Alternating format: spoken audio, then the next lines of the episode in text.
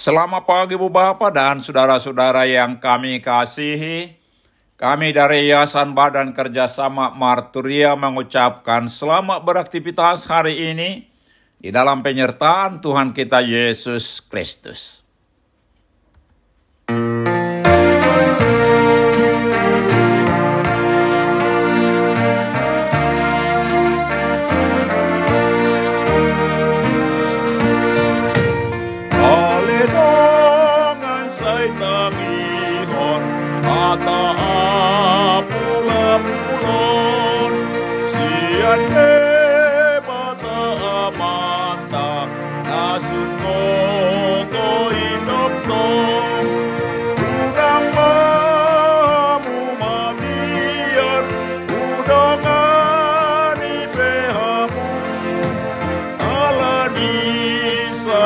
pahittaa, johan ottoni muu.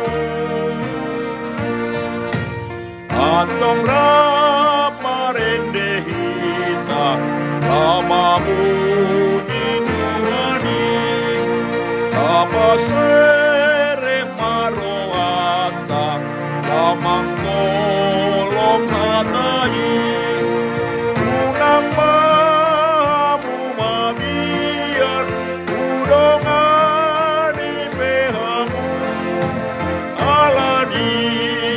Sai lampahitja rohanotonimu Dengarlah hai sahabatku Penghiburan terimalah. Dialah Tuhan Allahmu Bapa yang maha kuasa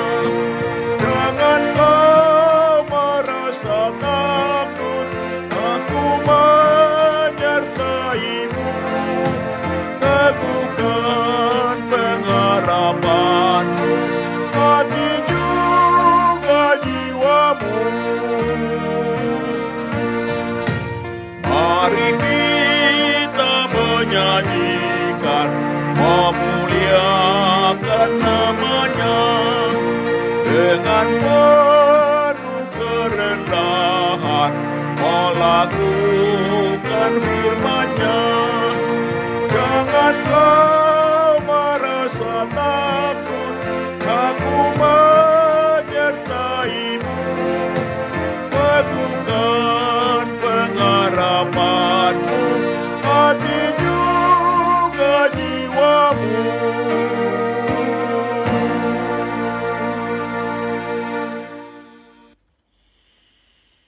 Mari kita berdoa.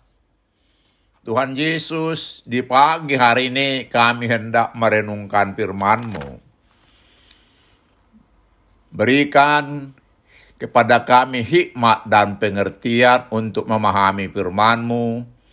Dan tolong kami Tuhan untuk melakukan firman-Mu dalam kehidupan kami. Amin. Saudara-saudara yang dikasihi Tuhan Yesus, firman Tuhan untuk kita renungkan di pagi hari ini terambil dari Amsal 4 ayat 10 dengan tema menerima hikmat dan didikan Tuhan, demikian firman Tuhan. Hai anakku, dengarkanlah dan terimalah perkataanku, supaya tahun hidupmu menjadi banyak. Apakah warisan berharga dari orang tua bagi anak-anak mereka? Tidak sedikit orang yang sukses berjuang mandiri tanpa dibantu orang tua mereka. Hasil dari perjuangan mereka itu adalah adanya harta kekayaan yang banyak. Bertolak dari pengalaman mereka sendiri yang berjuang mandiri, mereka tidak ingin anak-anak mereka mengalami proses sulit demikian, sehingga mereka berusaha mengumpulkan harta kekayaan supaya ada yang mereka wariskan kepada anak-anak mereka. Pemikiran para orang tua demikian mengkondisikan anak-anak mereka menjadi generasi yang manja, bukan pejuang tangguh seperti mereka. Anak-anak mereka kurang menghargai perjuangan orang tua mereka. malah berkonflik memperebutkan harta warisan atau hidup berfoya-foya. Warisan berharga dari orang tua kepada anak-anaknya bukanlah harta kekayaan yang bersifat sementara, melainkan hikmat dari Tuhan. Dalam Amsal 4 ini dikisahkan adanya seorang ayah yang mewarisi hikmat dari ayahnya sendiri dan selanjutnya mengajarkan hikmat yang diwarisinya itu kepada anaknya sendiri. Ayat 3, 4, dan 10.